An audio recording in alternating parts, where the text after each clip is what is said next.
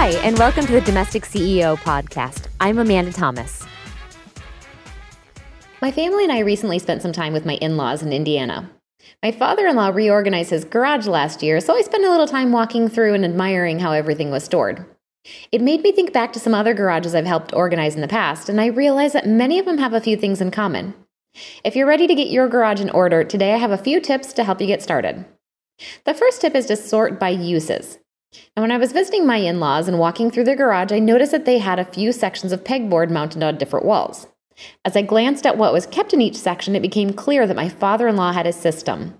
For example, the section that stored his hand saws, levels, and vices was near where he performed woodworking. Everything he would need was within arm's reach of his sawhorses.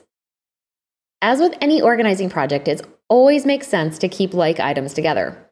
By keeping all your painting supplies together, all your landscaping tools together, and all your sporting equipment together, you'll be able to find everything easier when you need an item. The second tip is to contain clutter. Once all your like items are put together, it's important that you can keep them together, and the best way to do that is using a basket, bin, or other container. Small items can get separated and lost, so find a good container to help keep them in their spot. I like to use canvas bins to hold balls and other sporting equipment, and plastic boxes and bins to contain almost everything else. You can check home improvement, department, and dollar stores to find just the right containers to keep your items together. Now, the third tip I mentioned a little bit earlier, and that's to use pegboard for storing your tools. If you or someone in your home is a tool person, this tip is for you. I took a picture of my father in law's tool supply, and it is on the online version of this episode. So if you want to see this, it's actually pretty cool, even if you're not a tool person. It may generate some other ideas. I'd hop on over to the online version of this episode. My father in law has an extensive collection of tools, and he uses them on a regular basis. So rather than keep them in a toolbox that would have to be hauled out for each project, he keeps all the tools visibly mounted on large pieces of pegboard that he installed on the walls. Each tool has a home, and he always knows exactly where each tool is. It makes grabbing the right tool super easy, and it's also a wow factor when you walk in the garage and see a wall full of small tools. And like I said, this can be used for a variety of different storage options. Um, even in your house, you could use it for craft projects. So if you just want to get an idea and start generating some ideas for your own home, make sure you pop on the online version of this episode and check out the pictures I have there. Today's episode is brought to you by the Entertainment Coupon app. So you've probably heard that entertainment coupon book. It's packed with hundreds of coupons for local restaurants, shopping, attractions, and more. And now saving is even easier with the entertainment digital membership. With the digital membership, you can print coupons online or redeem them right on your phone. This means that you can save up to 50% on the things you do every day. And just like the entertainment coupon book, the entertainment coupon app is packed with thousands of dollars worth of savings.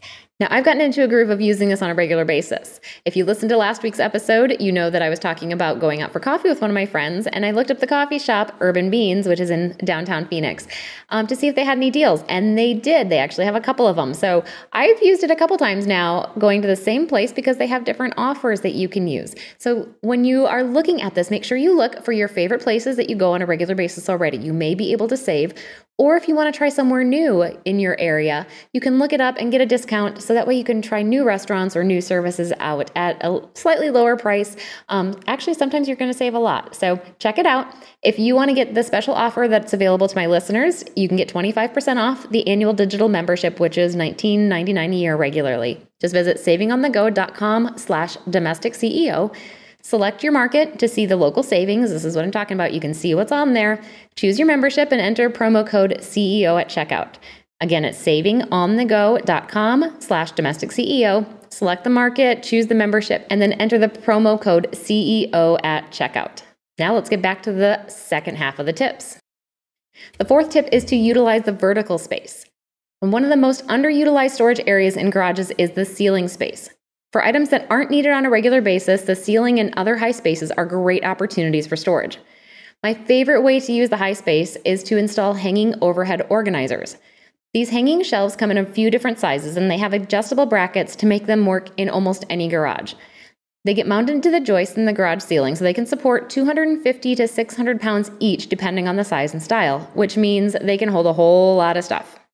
These ceiling storage shelves are perfect for holiday decorations and other seasonal items that only need to be brought down once a year. In addition to the ceiling mounted racks, you may also want to install hooks to hang bikes and ladders from the ceiling. This gets stuff off the floor, which makes it easier to clean the garage floor, and it prevents critters from finding homes in your garage. And remember the space above your cabinets. By using the top of the cabinets as another shelf, you can likely find a decent amount of additional storage space. Speaking of cabinets, that's tip number five is to invest in some good ones. When it comes to having a neat and tidy garage, one of the best things you can do is have good cabinets. Shelving units are good, but I highly recommend cabinets with doors on them. Garages are where we store lots of different categories of items, from tools and cans of paint to holiday decorations and sporting equipment. And no matter how well organized these items are, they can still appear very cluttered on open shelves. So, being able to hide things behind a closed door will keep your garage looking neater. Open shelves also leave you vulnerable to creating a habit of setting down items. If you need to pull something out of your car, but you don't want to take it into the house, you may be tempted to put it on an open shelf. If that shelf has a door on it, though, you're going to be much less likely to open the door just to set down the item. This will help you minimize the amount of stuff that gets left in your garage to create clutter. Now, there's a wide array of cabinets that can fill almost any need in your garage. If you're looking for cabinets that'll last you a lifetime, you may want to consider wood built in cabinets. If you need more of a temporary solution or cabinets that can move with you, plastic or metal freestanding cabinets may be a better option. Whichever type of cabinets you purchase, just make sure the weight of each shelf can handle is greater than the weight of the items you need to store on them. Otherwise, you'll end up with bowed or even broken shelves, and those won't do you any good at all. The final tip is something you should not do. When you're packing up items to store in your garage, the one thing that you want to limit as much as possible is cardboard.